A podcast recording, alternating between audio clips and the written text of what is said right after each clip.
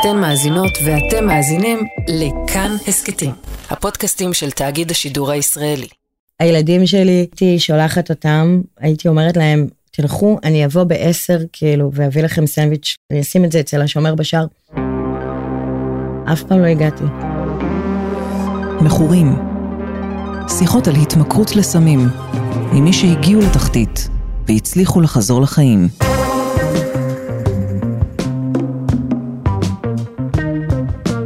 אהלן אורי. היי אילן. אילן, אני יכול, בוא נאמר, ללמד אנשים דבר או שניים על מה זה להיות מכור לסמים, וגם אתה. אבל להיות אימא מכורה זה משהו שלשם שינוי, לא אני ולא אתה התנסינו בו עדיין. אימא זה נכון. עם זאת, אני דווקא עברתי לא מעט שנים התנסות כמכור פעיל בתחום האתגרי הזה, שנקרא הורות, בתור אבא.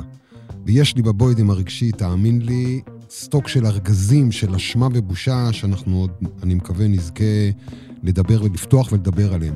תראה, זה לא פשוט להרגישה בטוב כשאתה מוצא את עצמך לא פעם מעדיף לבלות עם הסמים במקום עם הילדים שלך. ולקח לי שנים, בן אדם, שנים להבין שזאת לא הייתה בחירה. זה פשוט היה קרב אבוד וידוע מראש. והיום אנחנו נדבר עם פייטרית מליגת העל, שתספר לנו גם על התבוסות וגם על הניצחונות המפוארים שלה. אז שוב שלום, אתם ואתן על מכורים, הפודקאסט שבו אילן ואני משוחחים בכל פרק עם מכור או מכורה על הפנים הרבות של התמכרות לסמים והחלמה ממנה. במכורים כל האורחים, וגם המגישים, היו בתחתית והצליחו לחזור לחיים. מדי פעם נזכיר כאן את מכורים אנונימיים, NA, אבל זה לא משום שאנחנו מייצגים אותם או מדברים בשמם, אנחנו פשוט מדברים על מה שעזר לנו בחיים שלנו מתוך ניסיון אישי. אז בואו נכיר את ליאת. אז אני ליאת, אני בת 40, אני גרושה ואימא לשלושה ילדים. אה, אני מכורה נקייה. אה, כמעט שש וחצי שנים, שש שנים, ארבעה חודשים וכמה ימים. אני עובדת היום אה, בתור מדריכה טיפולית בשיקום של נשים, שבעצם מקום עבודה, פעם ראשונה בחיים שבעצם יכולתי לבוא ולהיות אני. וזה זה כאילו לא רק שזה היה מספיק טוב, זה בדיוק מה שנדרש ממני. כי בשאר המקומות בחברה, עדיין אה, הנושא של ההתמכרות זה משהו שכאילו, כן. בתפיסה שלי נדרש ממני להחביא. זה לא משהו שאני מתביישת, אני לא, מת... לא רק שאני לא מתביישת בזה שאני מכורה נקייה, אני מאוד מאוד גאה בדרך שעברתי.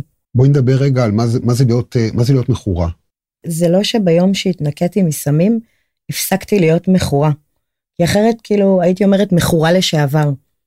אני לא מכורה לשעבר, ההתמכרות שלי הולכת איתי לכל מקום, כי התמכרות היא מעבר, הביטוי הפיזי שלה, זה היה בסמים. היו לי עוד כל, כל מיני תחנות, תחנות ש, של התמכרות שבאו לידי ביטוי. אבל זה רק הסימפטום החיצוני, ההתמכרות כמחלה. אה, לדעתי מלווה אותי מגיל מאוד צעיר. עוד לפני. הרבה לפני. לפני היום שאני השתמשת. יודעת מה המאפיינים שלה, של מחלת ההתמכרות, איך אה, היא באה לידי ביטוי, אני יכולה לראות אותה אפילו הרבה פעמים על הילדים שלי. מה זאת אומרת? על הילדים שלך שהם מתנהגים כמו מכורים? כן, אני יכולה הרבה פעמים להסתכל על הילדים שלי ולראות דפוסים של מחלת ההתמכרות. אני לא נביא, אני לא יודעת מה יצא מהם בסוף, ואם זה אם, אם הם באמת יהיו מכורים פעילים, או אם הם השתמשו ובמה, אבל אני יכולה לראות, אמ, אני יכולה לראות סימפטומים של מחלת ההתמכרות גם אצלהם. יש פער גדול בין מישהו שמשתמש לבין מכור. לא כל מי שמשתמש בסמים הוא מכור. לא כל מי שמכור הוא משתמש בסמים. אה, יפה, על זה לא חשבתי. פה התקלת אותי, אבל אני רגע רוצה רגע. אם אני יוצאת רגע... מנקודת הנחה שההתמכרות שכנה בי עוד לפני שהיא יצאה לפועל אה, בצורה של שימוש בסמים. מה זה, רגע, תני לנו ככה, ספרי לנו, נכנסנו מיד לאיזה... כן, קפצנו לתוך זה. לאיזה שיחה, משהו... תיאורטי. קצת, כן, תיאורטית, פילוסופית. ספרי לנו איך התנהלו החיים שלך בתור מכורה פעילה, בשיא. Um, הפעם הראשונה שהתנקיתי מסמים uh, הייתה קצת לפני גיל 20. הבנתי שיש לי בעיה. גם של אלכוהול וגם של סמים. אה, לפני גיל 20 כבר התנקט? התנקטתי פעם ראשונה. אה, וואו. כן. אני לא הייתי חושב בכלל אה, לעשות מהלך כזה בגיל כזה. היה יותר קל להתנקות. באמת? למה? אני דווקא תמיד, אני אגיד לך, אני תמיד חושב שאנשים בגיל הזה, יהיה להם עוד יותר קשה, כי הם יחשבו, רגע, אני... זה הזמן. זה הזמן. זה הזמן לתת בראש. אני צעיר, אני אתן בראש. אני זה- חושבת ש... בגיל 30-40 אני... זה, זה כאילו קל להגיד את זה, זה כאילו נראה ככה מבחוץ, אבל מי שנמצא שם בפנים ומגיע לאיזושהי תחתית, לאיזשהו סבל שהוא מבין שהוא, שיש לו בעיה והוא חייב להפסיק, ההתנקות עצמה, התהליך ש, השיקומי הראשון, הרבה יותר קל כשאין לך מחויבות ואחריות על הראש. הרבה יותר קל כשאת רווקה בת 20, וכל מה שנדרש ממך זה, זה אה, ללכת לתוכנית, אה, מקסימום כאילו לשיחות, לאיזשהו מרכז טיפולי, אה, לייצר קשרים עם, עם חברים שהם מכורים נקיים, לעבוד את הצעדים, להתחיל לבנות את החיים שלך כשזה רק את. אבל כשאת מגיעה לתוכנית כאילו ולניקיון עם שלושה ילדים, עם כמויות של אשמה ובושה על מה שהם נאלצו לעבור כחלק מזה שהם חיו עם אימא משתמשת, מה זה להיות אימא משתמשת? זה הדבר הכי נורא שיש. אני הבאתי את הילדים שלי נקייה, ולא היה לי... אני לא חושבת שיש אימא בעולם ש... ש... או אפילו בחורה צעירה שאומרת אה, שבחלום שלה, בפנטזיה שלה, זה אני אגדל ילדים לתוך אה, כאוס של אה, שימוש פעיל. איך, אני הייתי אימא מאוד דומיננטית ומכילה וכזאת אם השנה, שמבשלת ומנקה ומכבסת ויושבת על פאזלים ועל ספרים והולכת לימי הורים בגן ומאוד מאוד נוכחת עד גיל מסוים של הילדים, עד שחזרתי להשתמש. וכשחזרתי להשתמש גם במקביל אה, הנישואים שלי התפרקו. מה גרם לך לחזור, או איך זה, איך זה, איך פתאום הפכת מאם השנה ל... זה היה והם- תהליך. אה, היום אני יודעת להגיד שבעיקר לא טיפלתי בעצמי כמו שצריך. הפסקתי להשתמש, אבל לא טיפלתי אף פעם בסיבות שבגללם הלכתי להשתמש. אה, הפסקתי אה, להיות בקשר עם התוכנית, גם עם הפגישות וגם עם חברים. אה, בניתי איזושהי מראית חיים נורמטיבית כזאתי, של אימא ואבא ושלושה ילדים, והכל היה נראה כזה כאילו למראית עין נורא כן, נורא זה קורה הרבה בסדר. פעמים למכורים שהם פתאום, אה, זה נראה להם שהם כאילו כל כך נורמטיביים, שזה כל כך מאחוריהם. מאחוריהם גם הייתי ילדה צעירה כשהשתמשתי, וכאילו הנחתי לעצמי שאני אהיה ממש בסדר, ושהמסגרת חיים הנורא נורמטיבית הזאת תשמור עליי. וזה לא התחיל ביום אחד, זה לא שביום אחד אה, פניתי לסמים קשים. זה התחיל בלחזור לשתות מדי פעם, ואז קצת לעשן גראס מדי פעם, ומשכתי את המדי פעם הזה תקופה ארוכה של כמה שנים. אה, אבל הנישואים שלי התפרקו. נכנס, היה משבר מאוד גדול בנישואים, ואני לא יודעת מה, מה, מה הוביל מה, או מה היה יותר דומיננטי, אבל זה קרה במקביל. ומצאתי את עצמי לבד. הנישואים שהייתי בהם, כמו שאמרתי, אני לא טיפלתי בעצמי. ובחרתי את זוגיות ששחזרה בעצם את אותם דפוסים של הבית שבאתי ממנו, של התעללות, של ניצול, של אלימות. כאילו יום אחד מצאתי את עצמי לבד, עם שלושה ילדים. לא היה לי מקצוע או עבודה, או תמיכה, או גב כלכלי, או עמוד שדרה, או ערכים, או עקרונות משל עצמי, כי במשך עשור שנים שהייתי נשואה, בעצם כאילו נורא ניסיתי להיות אה, האישה שהבעל שלי רוצה, מרצה. מאוד. ולא היה לי שום דבר משל עצמי. ליאת, בוקר, שלושה ילדים. צריכים להעיר אותם. ישן, קודם כל מי ישן בואי, בכלל? ספרי, ספרי לך. אני, בוא, אני, בוא, אני אתאר לך אני כאילו איך. זה נראה. אה, זה או שאני לא קמה, או שהם לא קמים איתי, ואף אחד לא הולך לבית ספר, אה, או שהיה איזה שלב כבר שהם קמו עצמאית, והם מתארגנים לבד, או שאני כבר ערה מעל, עדיין ערה מהלילה, ואני לא מפוקסת ומאוד מאוד עצבנית. באיזשהו שלב אני עושה איזה שהן פעולות מינימליות כאלה של אה, הנה התיק, הנה לכו. סנדוויץ', מה עם סנדוויץ'? לא, הילדים שלי, הייתי שולחת אותם, הייתי אומרת להם, תלכו, אני אבוא בעשר, כאילו, ואביא לכם סנדוויץ', אני אשים את זה אצל השומר בשער. אף פעם לא הגעתי. וואו. אני זוכרת ש... כשהקטנה שלי כבר הייתה בבית ספר, כבר הייתי נקייה. כשהגדולה אמרה לי, אמא, איך זה יכול להיות שלקטנה את מביאה את הסנדוויצ'ים, לנו אף פעם לא הבאת. וואו. ובתוך הניקיון זה היה תהליך של לבנות אמון מהמקום הכי הכי בסיסי, כמו סנדוויץ' לבית ספר, כמו אוכל. להבטיח שיהיה אוכל, לדאוג שיהיה אוכל. הם היו הרבה פעמים, הם רוב הזמן היו חיים על שניצלים כאילו קפואים שחיממו בטוסטר ואיזה פתיתים או משהו. מה עם אבא? לא היה אבא בתמונה וכשאימא לא תפקדה? כשאימא הייתה לא. שבורה? לא, וההורים שלך? לא. לבד. לבד. זה אולי היה הפצע הכי גדול ש, ש, שהלכתי איתו, היה המקום הזה של אין לי תמיכה משפחתית. כלומר, יש שם, היו שם נפשות פועלות בקטגוריית משפחה שלי, אבל הם לא היו במקום של באמת להיות שם ולתת תמיכה. הגרוש שלי לא, לא היה מסוגל למלא את התפקיד. הכעסים שנשארו בינינו אה, במהלך הגירושים אה, לא אפשרו לו לקחת את המקום הזה. וזה היה, הבדידות הזאת היא הייתה כפויה, זה לא משהו שבחרתי. זה משהו שעבדתי מאוד קשה בניקיון בשביל לשנות, כי היום יש לי משפחה שמורכבת מחברים, מחברות תוכנית, שהם המשפחה שבניתי, אבל זה, זה פצע שלא חשבתי שהוא יתרפא. ליאת, את אומרת שכאילו היית מכורה כשהיית צעירה, ויצאת מזה, הפכת להיות מכורה נקייה, הקמת משפחה, ואז לאט לאט כאילו פה אלכוהול, פה שחטה, פה זה. מתי בלאט לאט הזה קלטת בינך לבין עצמך שאת כבר לא בלאט לאט אלא את מכורה, שוב. בחורה פעילה, אתה מתכוון. מתי את אה, מתנהגת אה, כמו מכורה, בדיוק כמו כמו, שאת? מתנהגת כמו מכורה, התנהגתי הרבה זמן. מתי נפל לי האסימון שאולי אני באיזושהי בעיה? מהמם. אני ממש זוכרת כאילו את הוויז'ואל, את התמונה של זה בעיניים. נגמר לי החומר, וחיפשתי פירורים.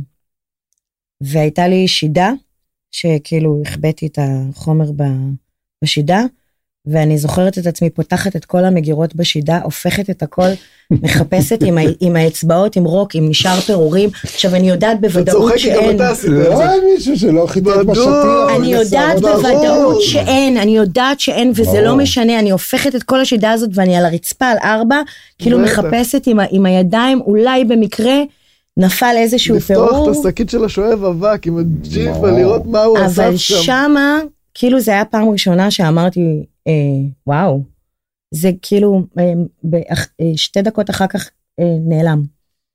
ברור. זה לא מה שהביא אותי להתנקות. זה עוד לקח כמה שנים עד ש, שהגעתי לשם. אני לגמרי מזדהה. לי היו גם כל מיני סימנים כאלה של אתה עושה כל מיני פעולות כל כך מופרעות, וברור לך שזה פעולות של בן אדם שהוא מכור לגמרי, ועדיין זה לא מה שגרם לי. כי אף אחד לא רואה אותך. כי אף, נכון, אתה נכון, לבד בבית. נכון. מי רואה- מי מי רואה את ה... מי רואה בדיוק. וגם מי מי רואה את לא ההשפלה רק זה? גם מי נכון, מוכן. כאילו עכשיו בכלל לוותר על כל הסיפור. זה לא... מה, במה נאחזת? מה בעצם נאחזים במה? שזה זה מה שנותן לי את הכוח להתמודד. אה, היו לי מלא אה, טרום, כאילו, ההתנקות, חוויות מאוד קשות, עם, גם עם הילדים, כאילו, אה, הבת שלי פעם נפלה מהאוטו. מה זה נפלה מהאוטו? היא נסעה, ב, נסענו, והיא הייתה במושב האחורי, לא קשורה, היא הייתה ילדה קטנה בגן, והיא נשענה על הדלת ונפלה החוצה בכיכר. fuck. וכאילו זכר, אני זוכרת את, ה, את הרגע הזה שאני קולטת מה קרה, אני יוצאת מהרכב, והרגע עד שאני מגיעה אליה בשביל לראות מה קרה לה, זה הגיהנום, כי אין לי מושג מה אני אמצא. תודה ואת לאלי, הייתה בסדר, ואני תופסת אותה ואת ומחבקת גם אותה. מאשימה את עצמך. איזה מאשימה את עצמי, זה בכלל לא גורם לי כאילו בכלל לעצור וללכת להתנקות, כל מיני פעולות כאילו מסכנות חיים, שהיום אני מסתכלת עליהן ואני אומרת, איך עשית את זה, לנהוג באוטו בשכרות עם שלושה ומסטולית עם שלושה ילדים? אמ, חוסר תפקוד, לילדים שלי לא היה אף פעם גרביים תואמות, ללכת איתם לבית ספר. גם היום אין לי. היום זה טרנד. גם היום אין לי. אבל אה, נקי כבר, אה, לא חשוב. הילדים שלך היום, הם יודעים שאת אה, מכורה, נכון? ברור. הם עברו איתי את כל התהליך. איך הם מתייחסים לזה? איך הם כאילו, איך זה בא לידי ביטוי בבית, למשל? אה, היום זה נורא מובן מאליו. וואלה. אה, בהתחלה זה היה ממש כאילו ללכת לתוכנית, הם היו מחכים למחזיקים שאני אביא. יש לי אוסף, יש לי שקית ענקית של מחזיקים לבנים, שזה המחזיק שאתה מקבל כאילו כשיש לך יום נקי, כל הזמן הייתי נופלת. כן. ו... שרק נגיד נבהיר את זה בקבוצות NA, ברגע שכן, ברגע שיש יום אחד שאתה מצליח להחזיק מעמד, אתה מקבל. ואז יש לבן. כאילו רשת של מחזיקים בצבעים שונים שמציינים תקופות ניקיון לאורך השנה הראשונה. אה, והיה לי מסה מכל אה, מחזיק, כי כל הזמן אה, נפלתי. וזה היה תהליך ארוך של בניית אמון. שלוש שנים ראשונות הם עדיין הריחו את הכוסות שלי לפני שהם הם טעמו, כאילו, הם לא היו שותים מהכוס שלי בלי לשאול אם מותר, או להריח אותה קודם, אה, כי הייתי שותה הרבה. וזה זה תהליך של אמון ש, שנבנה לאט לאט. היום השפה של התוכנית היא, היא השפה השגורה אצלנו בבית. אה, הרבה פעמים הם מחזירים אותי לאיזון, הם רואים אותי בלחץ, אז הם אה, אומרים לי, "אה, חמודה, הרגשה זה לא עובדה. מדקלמים איזה... כן, וכשאני מנסה להגיע איתם להסכמים, אומרים לי, כן, אבל רק להיום. ו... מדקלמים סיסמאות של אה, מכורים אנונימיים. כן, היום אני פוגשת את זה במקום שלי מולם, כי הם כבר טינג'רים, והם גם כן מתחילים את ההתנסויות שלהם עם סמים ואלכוהול, ואני צריכה להיות מסוגלת לא להשליך עליהם את, ה, את, ה, זהו. את הניסיון שלי ואת הפחדים שלי, כאילו, זה שאני אה, השתמשתי לרעה לא אומר שזה יקרה גם להם, ואני זה צריכה... מקום בעייתי, זה הכי קשה, ממש קשה. הכי קשה. הכי קשה. איך את אומרת לילד בתור מישהי ש... שעברה כל כך הרבה חרא עם סמים, ויודעת לאן זה יכול להוביל מצד אחד, מצד שני גם יודעת שלא כל אחד שמשתמש בסמים הוא איזה נרקומן או משהו כזה. אבל זה הבן שלך, מה את, איך את מתייחסת לזה? מה את קודם עושה? כל, אני... זה, הרי זה טבעי שילדים מתנסים, עברתי מלא הדרכת הורים. עושים- כי בהתחלה זה זעזע אותי. כשהם היו קטנים, אמרתי להם שהם אלרגיים לאלכוהול, שיש להם איזה עניין בכבד והם אלרגיים לאלכוהול. ואני חשבתי שזה יחזיק. הייתי מבסוטית על הקטע הזה. זה לא החזיק. בסוף נאלצתי לגלות להם את האמת. זה גם שקר, זה בעיה. זה שקר, כן, אבל הם היו קטנים, ו- והרצון הזה לגונן עליהם, הוא, אי אפשר להסביר אותו במילים. ואז אתה מגיע כאילו, אני הרבה בהדרכת הורים סביב הנושא הזה, כדי להיות מסוגלת לא להשליך עליהם את כל הפחדים שלי ואת כל הדאגות שלי ואת כל מה שקרה לי, ולתת להם לחיות את החיים שלהם. ואז אתה מגלה שהשוט, כאילו, אלוהים חייב להיות שותף איתי בהורות. אני לבד לא, אין לי שליטה. אין לי שליטה אמיתית על מה שהם יעשו כשהם יוצאים הב... מחוץ לבית. כאילו, הם יכולים לעשות מה שהם רוצים. אין לי שליטה בפועל. אני מעדיפה שיהיה אצלנו בבית שיח כנה ופתוח ואמיתי, כדי שאני אדע מה באמת קורה ואהיה עם היד על הדופק, אה, ושהם לא יצטרכו להסתיר ממני, שהבית שלנו זה יהיה המקום המוגן הזה, שאפשר להתקשר בשעת צרה גם בארבע בבוקר ולהגיד לי, אמא, עשיתי שטויות, בואי, בואי לקחת אותי. וזה קורה? כן, זה קורה. וואלה? כן. הבן שלך. כן. שיודע שאימא שלו הייתה ב, ב, בתחתיות של התחתיות, יש לו את האומץ לבוא ולהגיד לך, אה, לא יודע, השתכרתי מדי. הכל אצלנו או- מאוד או- פתוח, או- אני או יודעת אמא, כשהוא- עשיתי, יודעת כשהוא עישנתי בנגי מעשן. עם חברים. כן, אני יודעת כשהוא מעשן, ואני יודעת כשהוא שותה, ולא מזמן הבת שלי אה, חזרה שיכורה גמור, כאילו היא פחדה לחזור הביתה, התקשרה אליו, הוא אמר לי, תקשיבי, ככה וככה, מה אני עושה? אמרתי לו, הביתה? כאילו, תביא אותה הביתה. כן. ובאה לי שיכורה גמורה הביתה, והייתי צריכה לקלח אותה ולחבק אותה ולנשק אותה ולהגיד לה, הכל בסדר, וכאילו... ולמחרת בבוקר היא הסתכלה ואמרה לי, כאילו, איך יכול להיות שככה הגבת? אמרתי לה, אם את באותו רגע בשעת צרה, אם אני אכנס בך או אריב איתך, זה יעזור במשהו, זה ייתן לך להרגיש טוב, אני יכולה לדבר איתך אחרי זה, לנסות להסביר לך מה הרציונל, מה ההיגיון, איך לשמור על עצמך, אבל באותו רגע כשהילד במצוקה, כאילו, אם אני לא אהיה שם בשבילו, מי יהיה שם את בשבילו? יודעת מה אני שומע במה שאת אומרת? שאת עשית בשבילה את מה שלא עשו בשבילך. אני משתדלת. אני משתדלת. ואני רגע רוצה לשאול אה, דווקא להיות אה, איזה משבית שמחה רגע שלה, כי נראה לי שפשוט התחלנו להעיף פה כאילו חזרת להיות אם השנה פתאום ברגע. לא, לא, לא, אני מה זה רחוקה מזה. רגע. אילן, תנחית אותה, רגע, אני אילן. מנחית רגע, אני כאילו טיפה יותר, אני, פשוט זה נשמע לי, אני מתחיל להרגיש לא בסדר בסיפור הזה. כי אני יכול להעיד על עצמי שחל בי שינוי. חל בי שינוי. מה, אבל- בתור אבא שבעצמו הוא מכיר? כן, זאת אומרת, מתקופה של שימוש, לתקופה שלא שימוש, חל בי שימוש, חל, חל בי שינוי, חל בי שימוש, חל בי שינוי. ועם זאת, אני אומר, בסופו של דבר גר שם אותו בן אדם בבית הזה. זה לא נראה לי שהיום אתה בן אדם הכי אופטימי, הכי סבבה, הכי בטוחה בעצמה, הכי ב... ממש, קודם כל ממש רחוק מזה. אז דברי איתי על הדברים. אבל אני, אני יוצאת מנקודת הנחה אה, שאני לא אימא קונבנציונלית. הנקודת מפנה היא הייתה ברגע הזה שהסכמתי לוותר על, ה, על המחשבות של איך זה אמור להיראות, או איך נראות האימהות מסביבי, והסכמתי לקבל את איזה אימא שאני, לנוכח המציאות שגדלנו בה, כי לבוא לילדים שלי באיזשהו גיל, אה, כשהם כבר גדולים, ולהגיד להם, אוקיי, אה, אימא בבית, וזה לא שלא ניסיתי את זה. ולהגיד, אוקיי, עכשיו אני שמה גבולות, ואני שמה חוקים, ואני לוקחת את המושכות, זה לא החזיק. גם כי הם הסתכלו עליי ואמרו לי, אוקיי, זה נורא יפה, אבל טוב שנזכרת, זה כבר קצת מאוחר. לא יכול להיות שעד עכשיו אנחנו היינו המבוגרים האחראים, ועכשיו את באה ורוצה להשתלט לבד על ואני לא ההצגה. כזה, אבל בעדינות. וגם גיליתי שאני לא מסוגלת לעשות את הכל לבד. מכיוון שאני אימא חד-הורית, שגם עוסקת בשיקום של החיים שלה, שגם היום גם לומדת וגם עובדת מפרנסת יחידה, וגם אה, אה, מכורה מחלמה שדואגת אה, לשמר את ההחלמה שלה, וגם אימא לשלושה ילדים, שזה אומר קניות וכביסות ובישולים ואספות, כל החבילה הזאת, אני לא יכולה. אני לא יכולה לעשות הכל.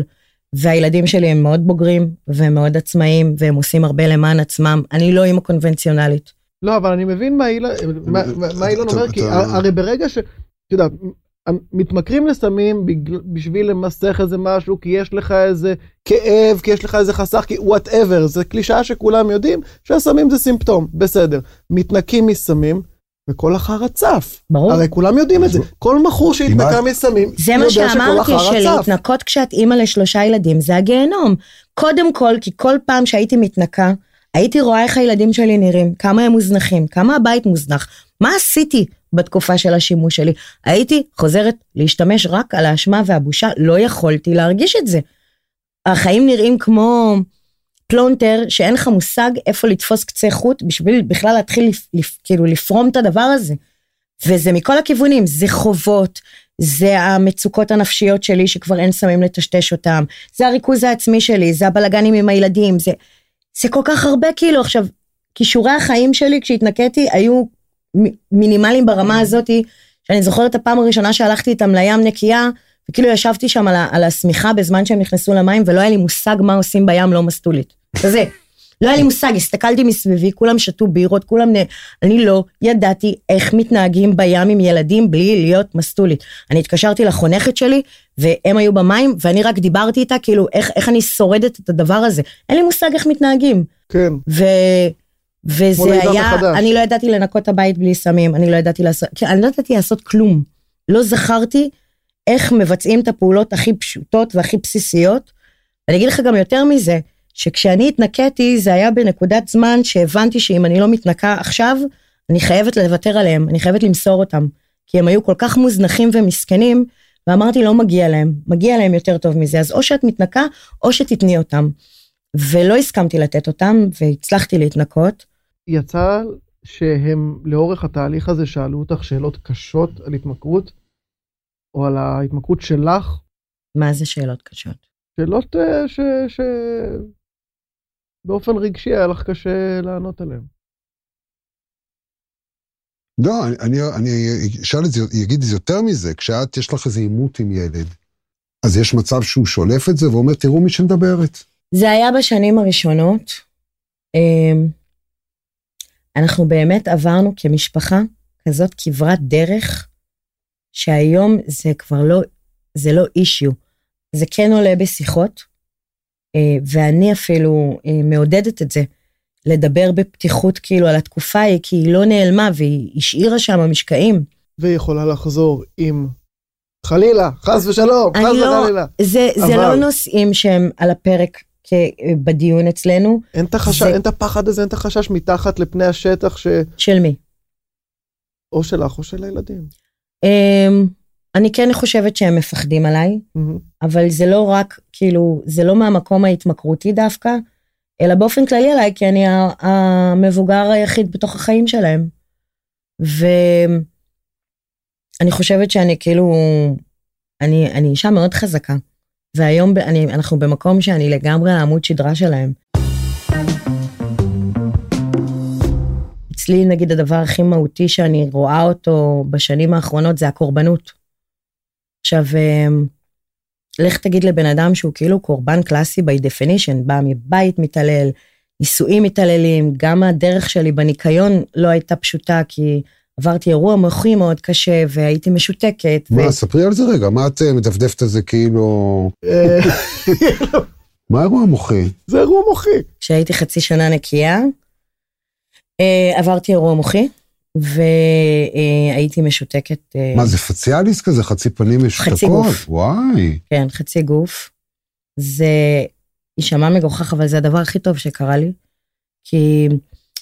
בהתחלה הייתי נורא עסוקה בלבנות אותה מבחוץ. עבודה, תפקוד, ניקיון, בית. לא, לא פיניתי בכלל זמן להתעסק עם, ה... עם הבפנים שלי, עם הטראומות שלי, עם הפגיעות שלי, עם הדברים שחוויתי. והאירוע המוחי הזה השאיר אותי משותקת, ולא הייתה לי ברירה, כי לצאת לעבוד בחוץ לא יכולתי. אז uh, הדבר היחידי שיכולתי לעשות באמת בזמן הזה זה ללכת לטיפול כמו שצריך. זה נשמע ו- קצת כמו הקורונה, כאילו, שנתנה כן. הזדמנות ל... אמ, זו הייתה הקורונה האישית שלי, נהדר. וזה היה מדהים, כי זה היה קשה נורא. כי זה כמו, קצת כמו ללכת כל יום ולעשות ניתוח לב פתוח ששמים לך פלסטר ואומרים לך, לך הביתה, תחזור מחר, נמשיך מאותו מקום. והכל היה נורא כואב ופצוע ומדמם.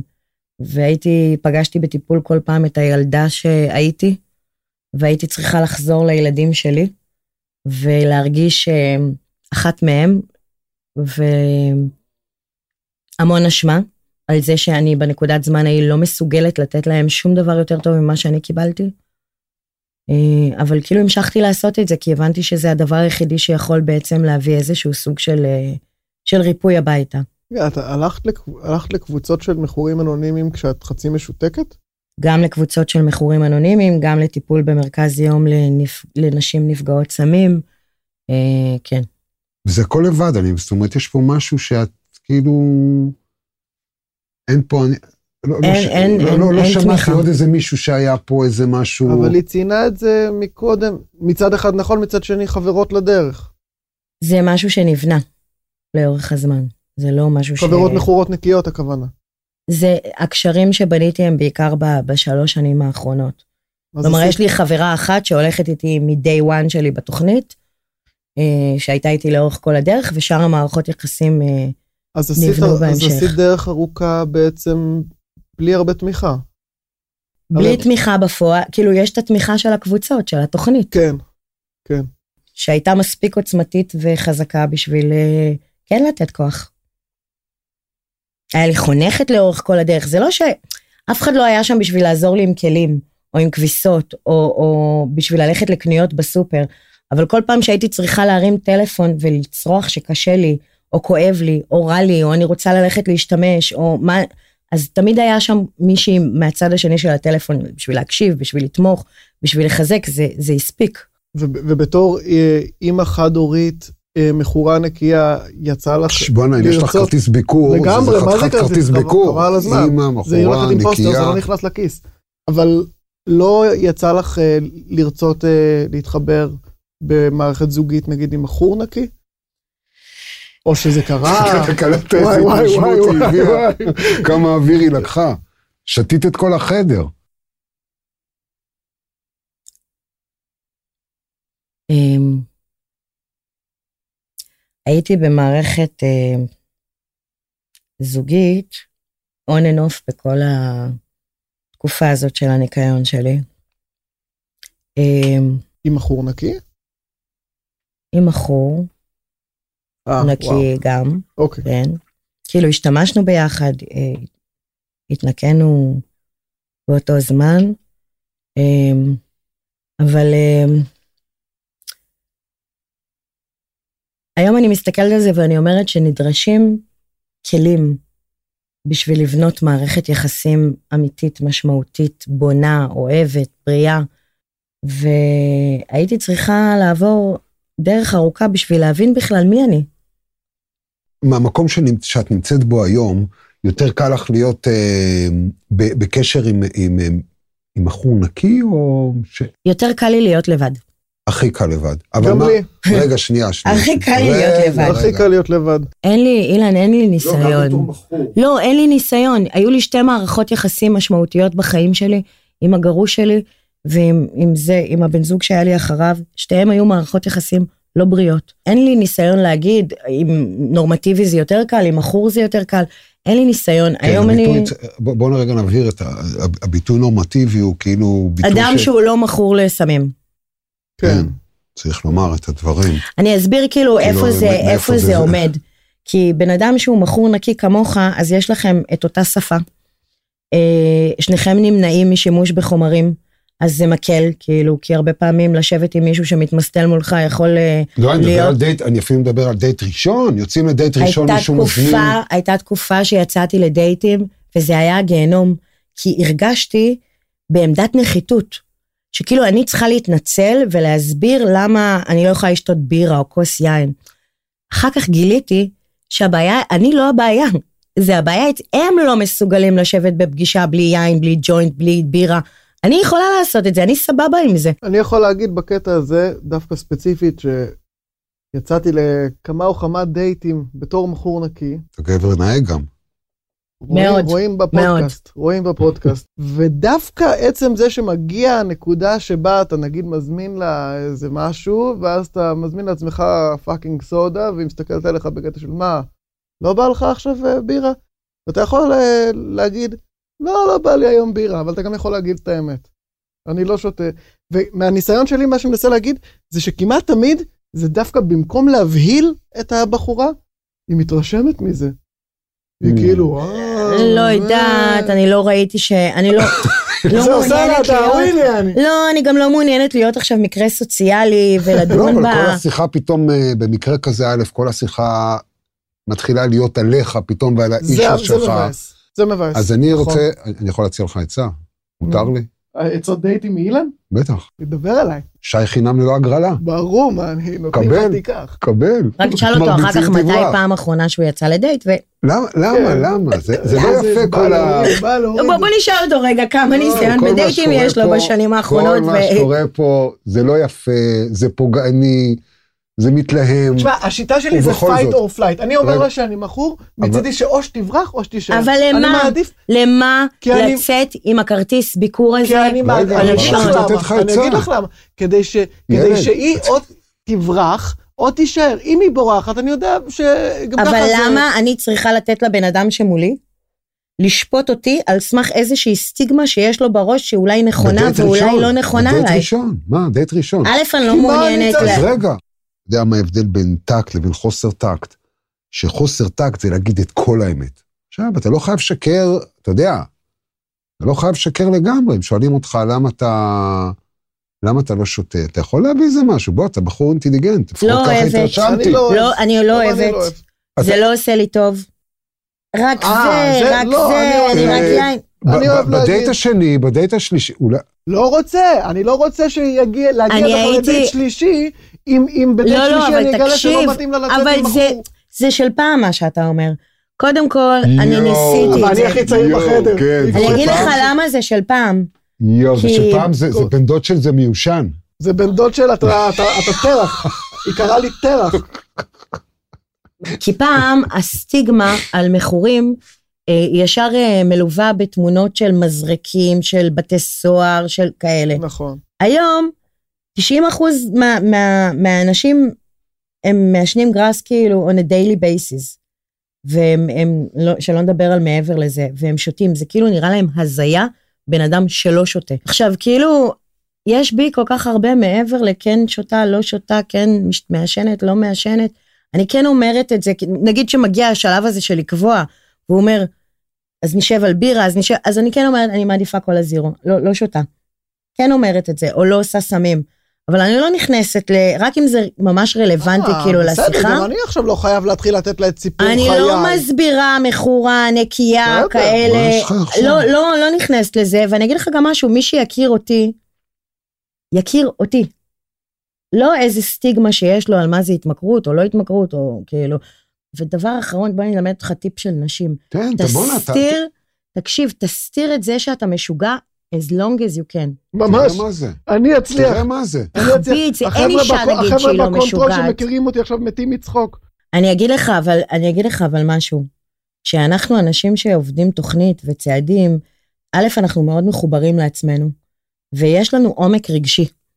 גם החוויות חיים שעברנו, וגם החיים היומיומיים שלנו, אנחנו כל הזמן באיזשהו שיח שהוא מאוד רגשי ומאוד מחובר לעצמו.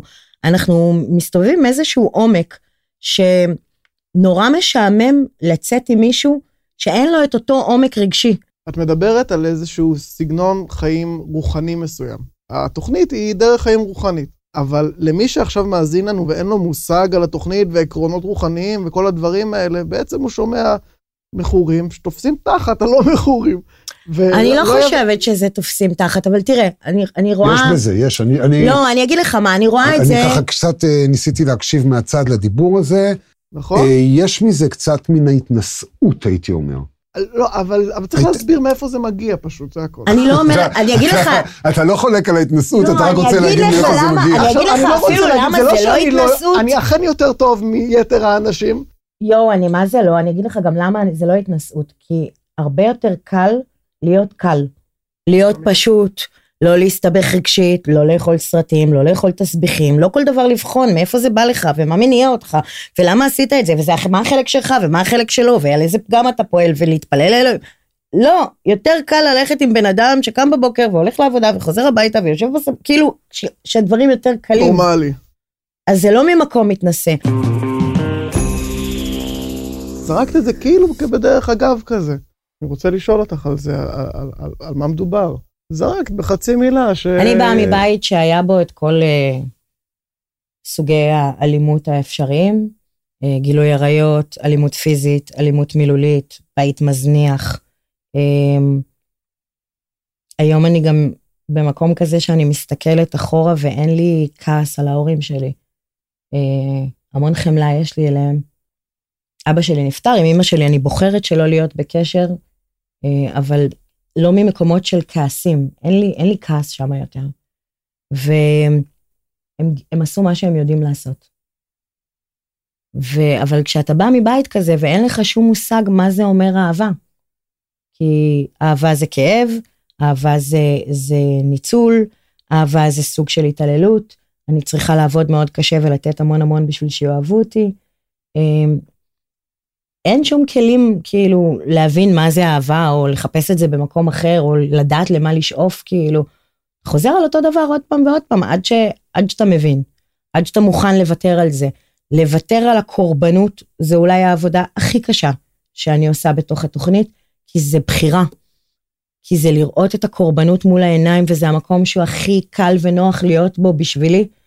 ויש לי גם את כל הסיבות הטובות והמוצדקות, ואני צריכה מתוך... מה, בחיר- ללמה להיות קורבנית? בוודאי, אתה קורבן? אני קורבן קלאסי. נכון. באה מבית מתעלל, מנישואים מתעללים, מעוני, מאירוע מוחי, מהתמכרויות, מ... גם היום, לגדל שלושה ילדים, לבד, לפרנס... זה לא פשוט, הכי השאלה, קל לי. מה אתה- המשפחה שלי עדיין משפחה תפוקה. כאילו, הם עדיין אנשים חולים. אני יכולה לבחור להיות שם, להמשיך שם את מערכת היחסים, ולהמשיך להיות שם בתוך הגלגל הזה עוד פעם ועוד פעם ועוד פעם. ואני יכולה לבחור ולהגיד, אני לא יכולה להיות חלק מהדבר הזה יותר, ו- ו- ופשוט לזוז ולוותר. כי בעצם זו שאלה של מה, מה אני מרוויחה בלהיות הקורבנית הזאת, או מה אני מפסידה מלהישאר הקורבנית. זו שאלה שיש מקום שאתה כבר לא מוכן לשלם מחירים מסוימים ברגש. ועוד פעם, מה שהכי הרבה משתנה לאורך הדרך זה הגישה. אצלי לפחות. מה שהשתנה זה הגישה שלי. הגישה שלי לחיים, הגישה על איך שאני מסתכלת עליהם, על איך שאני רואה אותם. אמ, כשאני מפסיקה להסתכל ולראות את כולם אשמים ומתחילה לראות, רגע, טוב, איפה החלק שלך ואיפה האחריות שלך, להפסיק לחכות שמישהו אחר יעשה בשבילי, או שמשהו יקרה מבחוץ. לקחת אחריות על מה שאני יכולה לעשות. ואז התמונה משתנה. ולהגיד קודם כל שכאילו, בתוך התוכנית, אתה אין לך ברירה אלא להיות מי שאתה. והיכולת שלך להעמיד פנים לאורך זמן היא, היא מוגבלת. ו... ורק כשאתה באמת מביא את עצמך כמו שאתה, אז אתה יכול לאפשר לאנשים לאהוב אותך ואתה יכול להרגיש באמת אהוב. כי אם אני אה, מסתובבת עם איזושהי העמדת פנים או איזושהי מסכה, אז מי שאוהב אותי אוהב את המסכה. ואז תמיד נשארת בי השאלה הזאת, אם הוא היה רואה אותי באמת או מכיר אותי באמת, עם כל הבית משוגעים שיש לי בפנים, הוא היה אוהב אותי? וכשאני אני מי שאני, עם כל הבית משוגעים שלי לפעמים, וכל היתרונות שלי, אז מי שאוהב אותי, אוהב אותי באמת. ואז יש שם איזשהו ביטחון, מתחיל שם איזשהו תהליך של ריפוי. כי אז אתה לומד שאפשר לאהוב אותך בדיוק כמו שאתה. מצד שני, כאילו, אני רואה את עצמי בימים שאני לא אסופה, והתגובות שלי הן uh, מאוד uh, אגרסיביות. כאילו, אם אני לא עושה בבוקר איזושהי עבודת תחזוקה לפני שאני יוצאת החוצה לעולם, איזושהי עבודת תחזוקה uh, רוחנית, איזה עבודת תחזוקה את עושה? כאילו, איך שאני פותחת את העיניים, אני קודם כל מתחילה ב- ל- ל- למלמל לאלוהים, ת- תן לי כוח, תן לי כוח, תן לי, תן לי אומץ, תן לי כוח, כזה. ואז אני צריכה לקום מהמיטה ולקרוא את הרק להיום, ולהתחבר רגע למי אני, מאיפה אני באה, ולמה אני כאן היום, וכאילו, איך אני רוצה, אני, אני רוצה להמשיך לפעול מהילדה שהייתי, או שאני רוצה להמשיך כאילו לפעול מהמקום של, ה, של האישה שאני היום. ואני צריכה לזכור שאני לא מנהלת ההצגה. זה מלא דברים לזכור על הבוקר, כשרוב האנשים בדרך כלל כל מה שהם צריכים לעשות זה לפצח שיניים ולהכין קפה. כשאתה מתורגל זה חמש דקות, אתה קורא את הרק להיום, אתה כותב כמה מילים של תודה על מה שיש לך היום, איזושהי תפילה ל, ל, להמשך היום, כאילו, בדברים הקטנים. היום, ממרום ניסיונך, ואת יודעת, אחרי, הדרך הלא פשוטה, שאת אה, ככה סיפרת לנו רק אה, חלק ממנה, אני משער. אז אני אומר, את רואה את עצמך עכשיו בעוד, uh, בעוד כמה שנים. ואני שואל, מה את חושבת שאת אומרת לעצמך היום? לא יודעת מה, אני לא יודעת. זה גם לא... זה כבר גם פחות מעסיק אותי. כאילו, אני בסדר, אני על הדרך, אני... זה לא משנה בדיוק, אין לי איזה יעד שקבעתי ואמרתי, אוקיי, לשם אני צריכה להגיע. אני, אני נותנת לדרך להוביל אותי.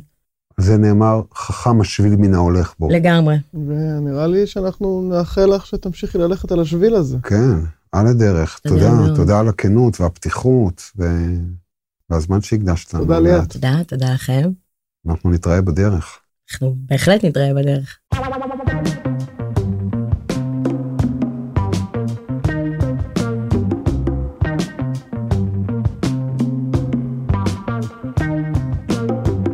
דבר אליי, בואנה, כן, מה, כן, כן, עברנו פה עכשיו אה, וואחד טלטלה עם ליאת. זה אישה גדולה מהחיים. אני אומר לך, הבחורה הזאת משדרת עוצמות. אתה יודע, כשאתה חושב על אה, מכורה לסמים, או מכור לסמים, לא חשוב, על הדברים שהם עברו, אתה ישר חושב על אה, סצנות מסרטים, מ Trainspotting, ממה שאנחנו קוראים אה, בעגה המקצועית, סיפורי מלחמה. אבל אתה שמעת אותה מספרת פה על זה שהיא הבטיחה לילדים של הסנדוויץ'. לא, זה גמר אותי הקטע הזה. גמר אותי. מה זה גמר אותי? עכשיו, מה היא סיפרה פה? היא לא סיפרה פה, אתה יודע, סיפור מלחמה. כולה סנדוויץ'. פש... כולה סנדוויץ'. אבל, אלה בדיוק הדברים שגומרים בן אדם. גם אותי כמאזין, אבל תחשוב כמה זה גמר אותה, כאימא. וזה... תשמע, זה... לקום מתחתית כזאת, זה בדיוק העוצמות שאתה מדבר עליהן. אתה יודע, הגדרת יפה. וזה לא נורמלי. הגדרת יפה. הגדרת יפה ב... את מה שרציתי להגיד.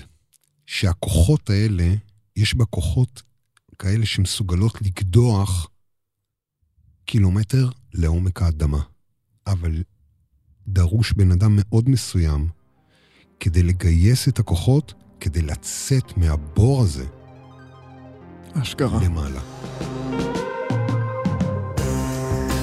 האזנתם למכורים, את הפרק הפיק ניר גורלי, סייעו בהפקה חברת פודקסטיקו, עומר סנש ועידו קינן. פרקים נוספים תמצאו בכל אפליקציות הפודקאסטים, אפל, ספוטיפיי ובאתר כאן. אם את או אתה חושבים שיש לכם בעיית התמכרות לסמים, אולי כדאי לכם להיכנס לאתר של מכורים אנונימיים, שכתובתו na.israel.org.il, או לקו המידע של מכורים אנונימיים, שמספרו 033-747474. רק נציין שוב שאנחנו לא מדברים בשם מכורים אנונימיים, NA, אנחנו לא מייצגים אותם, אנחנו רק מדברים מתוך ניסיון אישי על מה שעזר לנו. אז uh, אילן, תודה. אורי, אתה לא יודע כמה אני מודה לך. תגיד לי, אתה תמשיך לבוא? נו, יש ברירה.